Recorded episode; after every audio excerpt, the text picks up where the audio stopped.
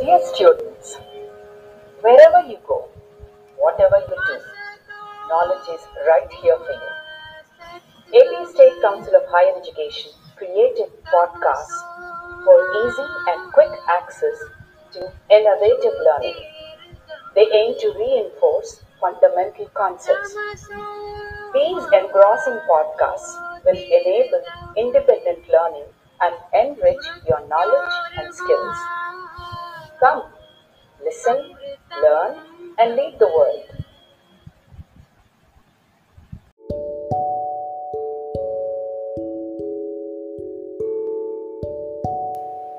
అందరికీ నమస్కారాలు నా పేరు డాక్టర్ కేవి సత్యనారాయణ ప్రభుత్వ డిగ్రీ కళాశాలలో తెలుగు అధ్యాపకుడిగా పనిచేస్తున్నాను నేను గతంలోని పాఠ్య ప్రణాళికలకు భిన్నంగా ఢిల్లీ డిగ్రీ స్థాయిలోని పాఠ్యాంశాలను శ్రవ్య పాఠ్యాంశాలుగా అధ్యాపకుల చేత తయారు చేయించి విద్యార్థిని విద్యార్థులకు ఆ పాఠ్యాంశాలను మరింత చేరువ చేయాలనేటటువంటి తలంపుతోటి మన రాష్ట్ర ఉన్నత విద్యా మండలి వారు ప్రయత్నించడం. అందుకు అనుగుణంగా అధ్యాపకులను తయారు చేయడానికి తగిన శిక్షణానుభవాన్ని అందించడం ఎంతో అభినందించాల్సినటువంటి విషయం. అలాగే ఈ మహత్కార్యానికి మన డిగ్రీ కళాశాల కమిషనర్ గారు తన వంతు తోడ్పాటును అందించడం ఎంతో ముదావహమైనటువంటి విషయం. వీరిరువురి ప్రయత్నం వల్లనే మనం ఈరోజు ఈ శ్రవ్య పాఠ్యాలను వినగలుగుతున్నాం. కాబట్టి వారందరికీ కూడా శిరసు వంచి నమస్కరిస్తున్నాను. ఎందరో మహానుభావులు వారందరికీ వందనాలు. డిగ్రీ స్థాయిలోని స్పెషల్ తెలుగు పాఠ్యాంశమైనటువంటి అశోకవనంలో జానకి అనేటటువంటి మరొక క్రొత్త పాఠ్యాంశాన్ని మనం ఈరోజు చెప్పుకోబోతున్నాం. పిల్లలు మరి మీరందరూ కూడా సిద్ధమేనా? మనకి భారతీయ సాహిత్యంలో ఆది కావ్యం అనదగింది. ఏదో చెప్తారా? ఎవరికైనా గుర్తుందా? భారతీయ సాహిత్యం మొత్తంలోకి ఆది కావ్యం అని దేన్ని అంటారు? సరే నేనే చెప్తాను. మన ఆది కావ్యం రామాయణం.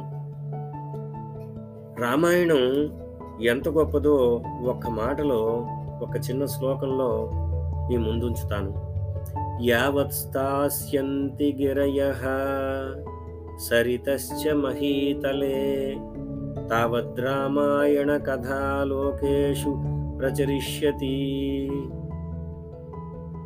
యావత్స్థాస్యంతి గిరయ సరితశ్చ మహీతలే.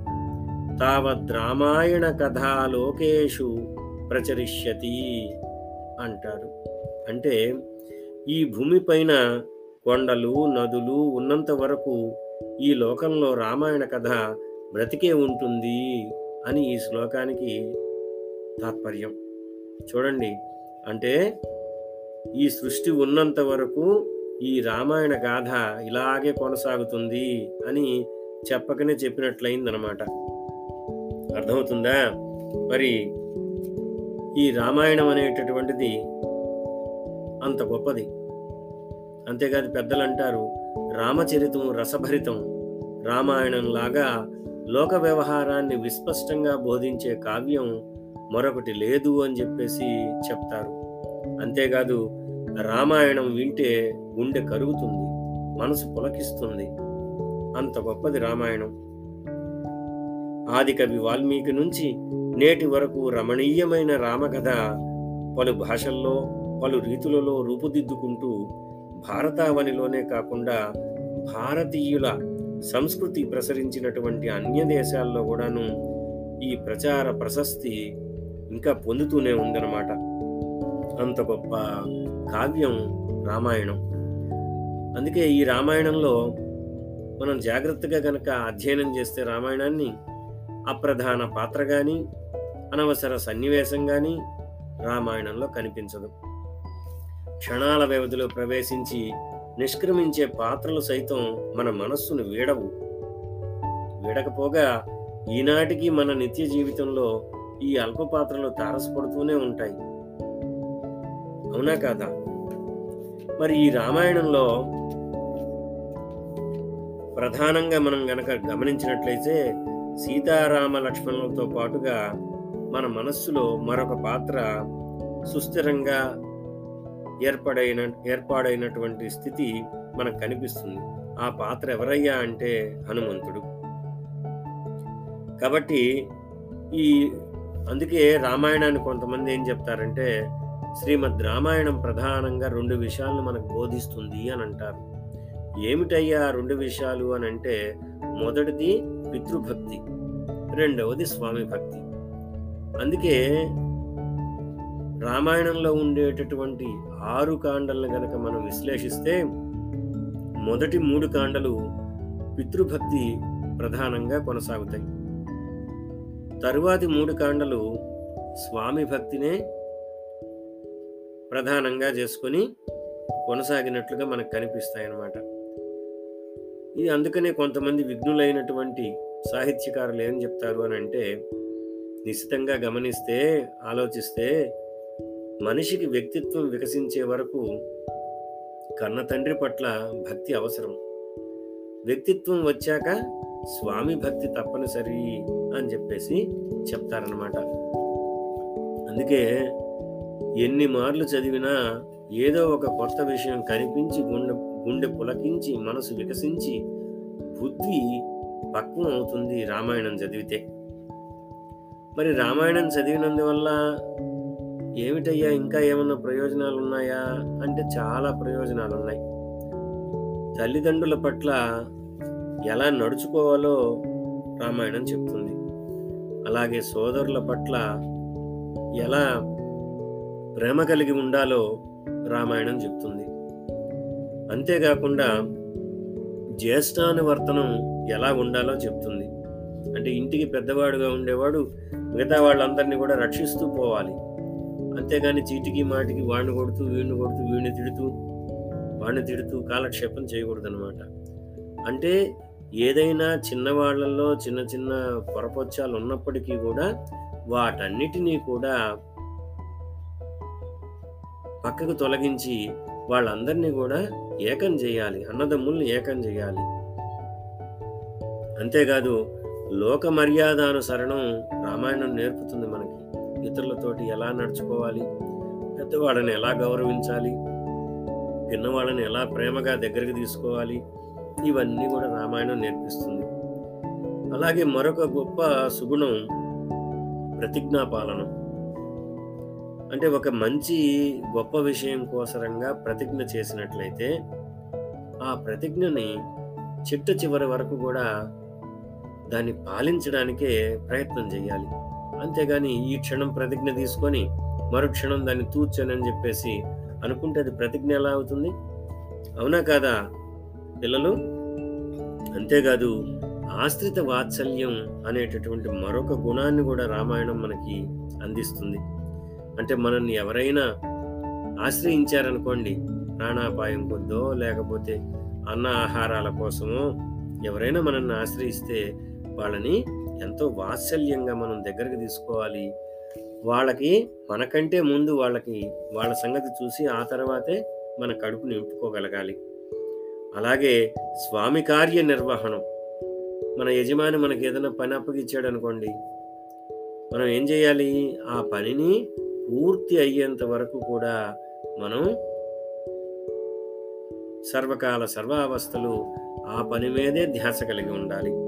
నిజానికి ఈ రోజుల్లో పెద్ద పెద్ద ఉద్యోగాలు చేస్తున్నప్పటికీ కూడా ప్రధానంగా ఆ ఉద్యోగస్తుల్లో ఆ జనంలో లోపించినటువంటిది ఏమిటంటే స్వామి కార్య నిర్వహణం లోపిస్తూ ఉంది. నేను పని చేస్తున్నాను ఆయన డబ్బులు ఇస్తున్నాడు అని అను అని అంటున్నారే కానీ వాళ్ళ మధ్య ఒక రకమైనటువంటి ఆ విశ్వాసం అనేటటువంటిది లోపిస్తూ ఉంది. ఆ విశ్వాసం పరస్పర నమ్మకం గనక ఉన్నట్లయితే మన భారతదేశమే కాదు మన ప్రపంచమే కాదు అద్భుతంగా మారిపోతుందన్నమాట. అలాగే స్వార్థపరత్వ నివృత్తి రామాయణం వల్ల కలుగుతుంది. కేవలం చిన్ని శ్రీరామ రక్ష అని అనుకొని ఎవరి ఉదర పోషణార్థం కోసరంగా వాళ్ళు జీవిస్తూ ఉంటే సమాజంలో అంతా కూడా కలతలు కల్లోలాలు రాజ్యం వెళ్తాయి అలా కాకుండా కొంత స్వార్థాన్ని గనక పక్కన పెట్టగలిగితే అద్భుతమైనటువంటి జీవనం మన ముందు ఉంటుందన్నమాట కాబట్టి స్వార్థపరత్వ నివృత్తి రామాయణాన్ని కనుక అధ్యయనం చేస్తే తెలుస్తుంది. అంతేకాదు చిత్తశుద్ధి అనేటటువంటిది రామాయణం నుండి మనం నేర్చుకోవాల్సినటువంటి మరొక సుగుణం. అంతేకాదు పరోపకార బుద్ధి కూడా రామాయణంలో అంచెలంచెలుగా అణువణువున ఎలా వాల్మీకి మునిచంద్రుడు దాన్ని ప్రస్ఫుటంగా అందరికి అర్థమయ్యేలాగా ఎలా చిత్రీకరించాడో మనకి రామాయణాన్ని చదివితే అర్థం అర్థం చేసుకోవచ్చు అనమాట అలాగే స్త్రీ పురుష సంబంధం భోగానుభ భోగానుభవం కోసమే అనని ఈనాడు చాలామంది ఒంటెద్దు పోగడ పోయే వాళ్ళంతా కూడా ఈరోజు చెప్తూ ఉన్నారు. కానీ అది తప్పు. స్త్రీ పురుష సంబంధం కేవలం భోగం కోసమే కాదు ధర్మాచరణ కోసమేను అని చెప్పేసి కొన్ని వేల సంవత్సరాల క్రితమే నినదించినటువంటి మహాకవి వాల్మీకి మునిచంద్రుడు అయితే చిత్రం ఏంటంటే ఈనాటి కవులకు మహాకవి మహామహాకవి అనే బిరుదులు ఉన్నాయి కానీ వాల్మీకి కేవలం కవి మాత్రమే అని మాత్రమే ప్రస్తుతించడం ఉందన్నమాట. అందుకే విశ్వనాథ్ గారు ఒక చోట అంటారు తన శ్రీమద్ రామాయణ కల్పవృక్షంలో ముందు మాటలో చెప్తూ ఆయన తన విశేషణాలు తనకుండే బిరుదులు అవి ఏమి చెప్పకుండా ఒక్క వాల్మీకి కాక వేరొక్కడెవడు? సుకవి శబ్దవాచ్యుడు అని విశ్వనాథ సంబోధిస్తాడు. అంటే సుకవి అనేటటువంటి శబ్దానికి సరితూగగలిగినటువంటి వాడు ఎవడయ్యా అని అంటే ఒక్క వాల్మీకి అని చెప్పేసి ఆయన చెప్పడం జరిగిందనమాట. కాబట్టి వాల్మీకి యొక్క ప్రశస్తి ఎంత గొప్పగా విశ్వనాథ మన ముందు ఉంచాడో మనకి దాన్ని బట్టి అర్థమవుతుందనమాట. ఇక ప్రస్తుత పాఠ్యభాగాన్ని కనుక చూసినట్లయితే అశోకవనంలో జానకి అనేటటువంటి పాఠ్యభాగాన్ని రచించినటువంటి మహాతల్లి మహాకవయిత్రి మొల్ల ఎంతో అత్యద్భుతంగా ఈ రామాయణాన్ని రచించింది. ఆవిడ యొక్క రామాయణాన్ని గురించి ఆ గొప్పతనాన్ని గురించి కొద్దిగా ముందుగా మనం చెప్పుకొని ఆ తర్వాత కథా సందర్భంలోకి వెళదాం. ఏమంటారు? తెలుగులో కవిత్రయం వారు మహాభారతం రచించిన తర్వాత మళ్ళీ కవులు ఎవరు కూడా మహాభారతాన్ని రచించడానికి పూనుకోల అలాగే భాగవత విషయం కూడా అంతే. కానీ రామాయణాన్ని అనేక మంది రాశారు. ప్రతి తరంలోనూ ఎవరో ఒకరు తెలుగు భాషలో రామాయణాన్ని రాస్తూనే ఉన్నారు. ఇంకా ఇప్పటికీ కూడా రాసేవాళ్ళు చాలామంది ఉన్నారు. అయితే వాటిల్లో కొన్ని చూస్తే భాస్కర రామాయణం రంగనాథ రామాయణం కట్ట వరదరాజ రామాయణం గోపీనాథ రామాయణం వామదాస రామాయణం శ్రీమద్ రామాయణ కల్పవృక్షం సరస్వతి రామాయణం గోవింద రామాయణం ఇలా చెప్పుకుంటూ పోతే ఓ బోలెడన్ని ఉన్నాయి. ఎర్రన్ గారు కూడా ఒక రామాయణం రాశారు.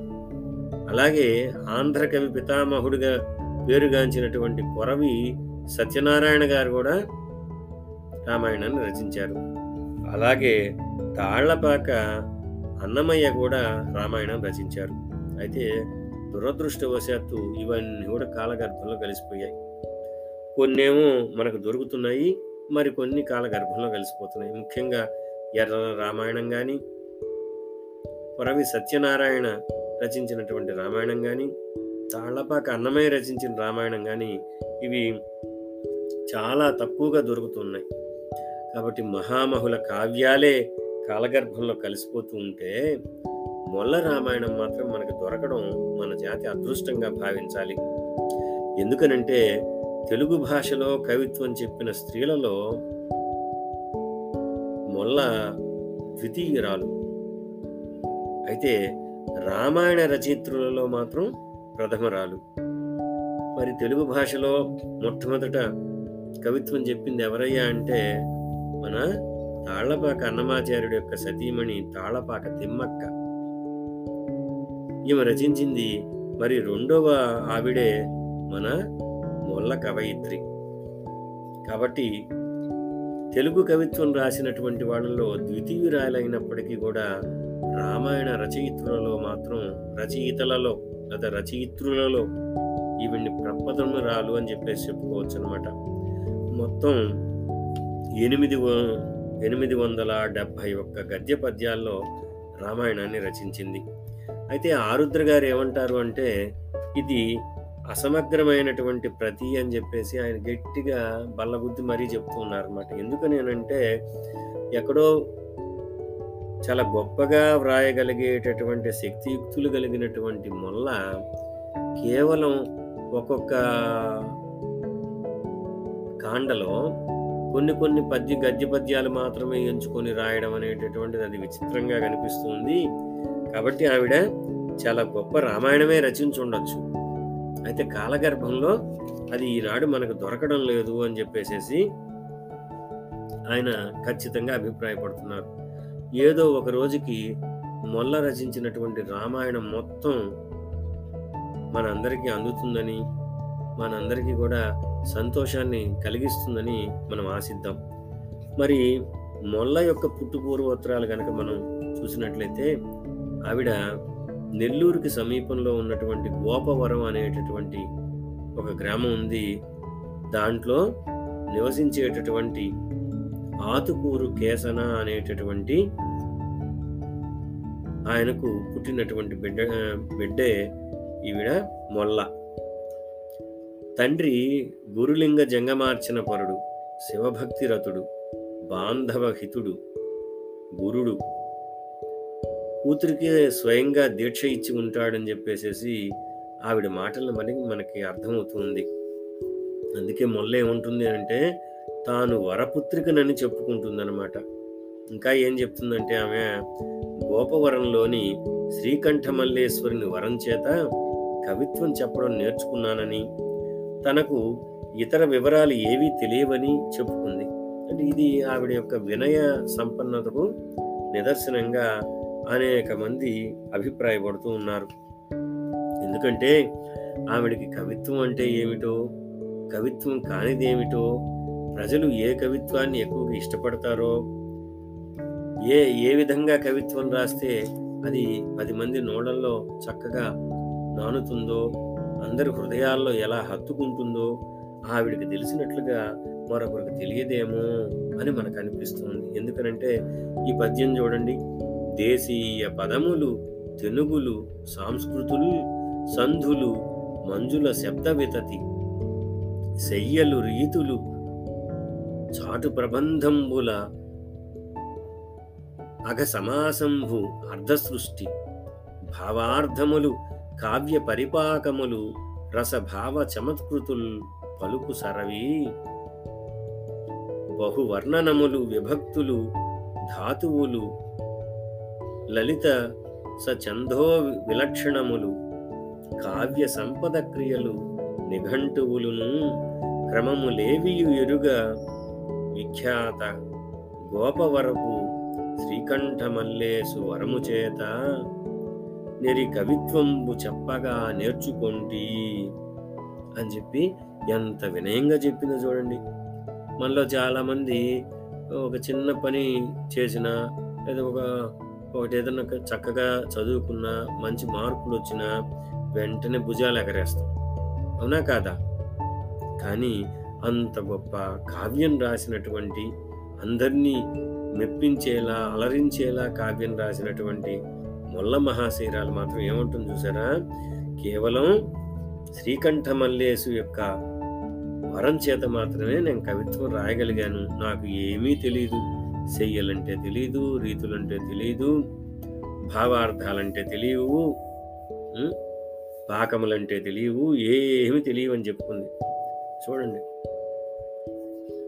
ఆవిడ యొక్క గొప్పతనం మనకు అర్థమవుతుంది. అంతేకాదు చాలా విస్పష్టమైనటువంటి అభిప్రాయాలు ఆమెలో ఉన్నట్టుగా మనకి తేట తెల్లమవుతా ఉంది. మును సంస్కృతంబు తేటక తినిగించెడు చోట ఏమి తెలియకయుండన్? తన విద్య మెరయ బ్రహ్మర ఘనమగు సంస్కృతము చెప్పగా రుచియగునే?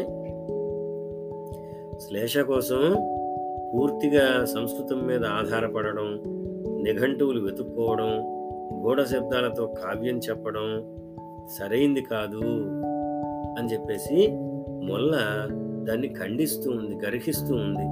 అందుకే ఆవిడ సంస్కృతాన్ని తేటగా తెలుగులో చెప్పగలిగే చోట ఉండగా అంటే తెలుగు మాటలు ఉన్నప్పుడు సంస్కృతం మాటలను ఎందుకు మనం వాడాలి? అంటే ఒకప్పుడేమో తెలుగు మాటల్ని మనం తక్కువగా చూసి సంస్కృత పదాలను ఎక్కువగా వాడుకున్నాం. అమ్మాయిలు అబ్బాయిలు మీరు మీరు స్పెషల్ తెలుగుని ఐచ్ఛికాంశంగా చదువుతున్నారు కాబట్టి ఇవన్నీ తెలుసుకోవాలి. ఈనాడేమో తెలుగు మాటలు ఉంటే మనం ప్రిస్టేజ్ కోసంగా ఏదో గొప్పతనాన్ని ఆపాదించుకొని ఇంగ్లీష్ పదాలను తెచ్చి వాడుకుంటున్నాం. చూసారా మనలో మన తెలుగు వాళ్ళలో ఉండేటటువంటి ఆత్మన్యూనతా భావం ఎంత మనల్ని ఇతరుల ముందర తక్కువతనం చేసేస్తూ ఉందో. చూడండి ఇది పద్నాలుగు పదిహేనవ శతాబ్దుల్లోనే మొల్ల ఎంత చక్కగా చెప్పిందో మన వాళ్ళకి. తేనె సోక నోరు తీయనయగు రీతి తోడనర్థమెల్ల తోచకుండా ఓఢ శబ్దములను కూర్చిన కావ్యంను మోగ చెవిటి వారి ముచ్చటగును అని ఆ రోజుల్లోనే చెప్పింది. అంటే ఎట్లా ఉండాలట కవిత్వం? ఒక్కసారి వినడంతోటే ఆ చెవులందు కూడా వీణులు విందుగా ఉండాలి. ఆపాత మధురంగా ఉండాలి. హృదయాహ్లాదంగా ఉండాలి. అలా కాకుండా ఏదో డబ్బాలో గులకరాళ్ళు వేసి డబీ డబీ డబీ అంటే ఉపయోగం ఏముంది? అందుకనే ఉంటుంది. తేనె గనక మన నోటికి గనక అట్లా కొద్దిగా రాస్తే ఎంత అద్భుతంగా అనిపిస్తుంది? చిన్న పిల్లవాడైనా సరే మళ్ళా మళ్ళా నాకు అదే కావాలంటాడు. కాబట్టి అలా నోటికి తేనె ఎలాగైతే నాలుకకి తేనె ఎలాగైతే సో తాకడంతో తాకడంతోటే ఎంత అద్భుతమైనటువంటి రసాస్వాదన కలుగుతుందో అలాగే కావ్యం లేదా కవిత్వం విన్నప్పుడు పాఠకుడికి లేదా శ్రోతకి అంత అద్భుతమైనటువంటి భావన కలగాలి. అంతేగాని అర్థమేమీ అర్థం కాకుండా రకరకాల గూఢ శబ్దాలన్నింటినీ కూడా కూర్చి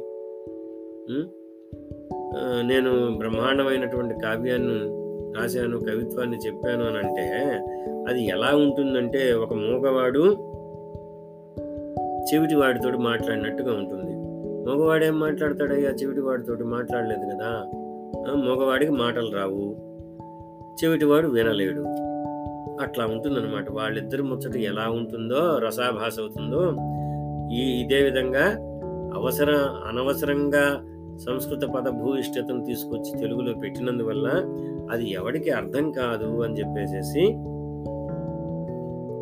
మళ్ళా చాలా విస్పష్టంగా తన అభిప్రాయాన్ని చెప్తూ ఉందనమాట ఆవిడ తన కావ్యం అంతా కూడా అచ్చ తెలుగు పదాన్ని ఎంత చక్కగా వాడుతుందో ఎంత హాయిగా ఉంటుందో అని అనిపిస్తుంది. ఒకనొక చోట ఒక ప్రయోగం చేసింది. శివుని చివుకు విల్లు శ్రీగ్రంబయానాడు విరచినాడననుచు విర్రవీగా వలదు. నేడు నాకు వశమైన ఈ చాపం ఎక్కుపెట్టితివియు ఇంతె చాలు అని చెప్పేసి పరశురాముడు ఎద్దేవా చేస్తాడు ఎవరిని? శ్రీరాముణ్ణి. నువ్వేదో ఈశ్వరుడిచ్చినటువంటి చివుకు విల్లు అనే పదం వాడింది. అలాగే భాస్కర్ రామాయణం కనుక చూస్తే చిరకాల జీర్ణ చాపం అని వాడాడు ఆయన. దానికంటే అచ్చ తెనుగులో ఉండేటటువంటి చివుకు విల్లు అంటే అది ఎండకి ఎండి వానక తడిసి ఉన్నటువంటి దాన్ని చివుకు విల్లు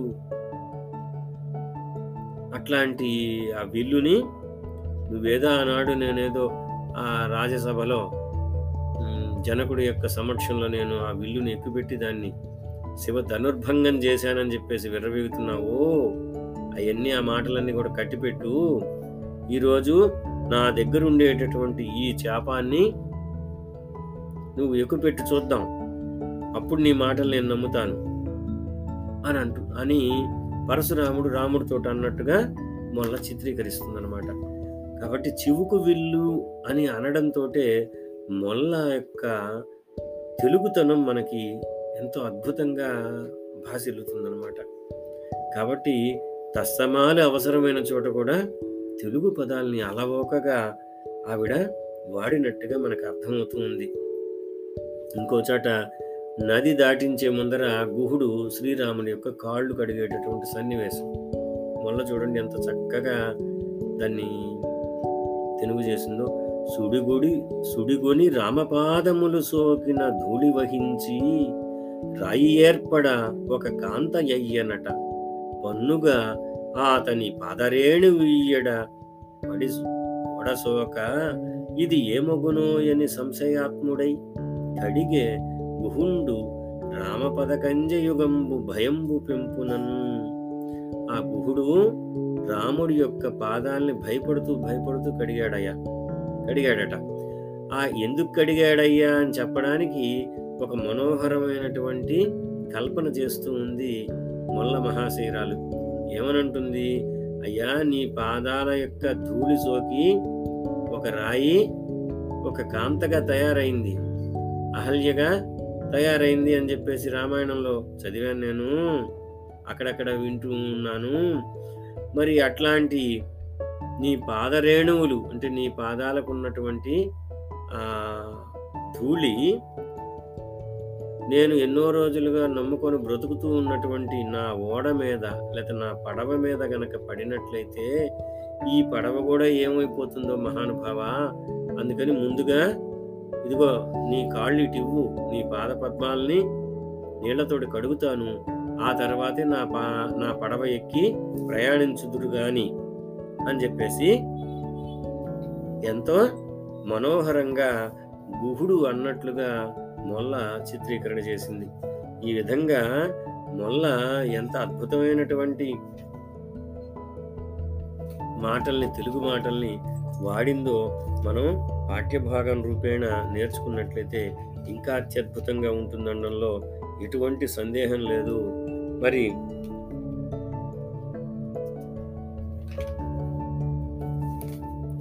మొల్ల రచించినటువంటి సుందరకాండలోని ఇతివృత్తమే మన ప్రస్తుత పాఠ్యభాగంలో ఉండేటటువంటి అశోకవనంలో జానకి. మరి రామాయణంలో ఉండేటటువంటి ఆరు కాండల్లో సుందరకాండ చాలా ప్రసిద్ధి చెందినటువంటిదన్నమాట. నిజానికి రామాయణంలో సుందరకాండకు ఉన్నటువంటి ప్రసిద్ధి ఇతర కాండలకు లేదు అని చెప్పేసి సాహిత్యకారులు చెప్తారనమాట తక్కిన కాండల కన్నా ఇది అందమైంది కావడం వల్లనే బహుశా దీన్ని సుందరకాండ అన్నారేమో అని కొంతమంది అభిప్రాయపడుతున్నారు. అందుకే పారాయణ చేసేవాళ్ళు ప్రధానంగా సుందరకాండనే పారాయణ చేస్తూ ఉండడం మనం లోకంలో చూస్తూ ఉంటాం. హనుమంతుడు సముద్ర లంఘనం చేసి లంకలో సీతను చూడడం లంకా దహనం చేసి తిరిగి వచ్చి ఆ శుభవర్తమానం రామునికి చెప్పడం ఇది సుందరకాండలో ఉండేటటువంటి ప్రధాన ఇతివృత్తం. పూర్వకథను సంగ్రహంగా చెప్పి ఈ సుందర యుద్ధకాండలే మొల్ల విపులంగా వ్రాయబూనుకోవడానికి రామాయణ కథలో ఈ రెండు కాండలకి ఉండేటటువంటి ప్రాధాన్యం మనకు అర్థమవుతూ ఉందన్నమాట. అందువల్ల సుందరకాండని ఆవిడ చాలా చక్కగా ఆంధ్రులకి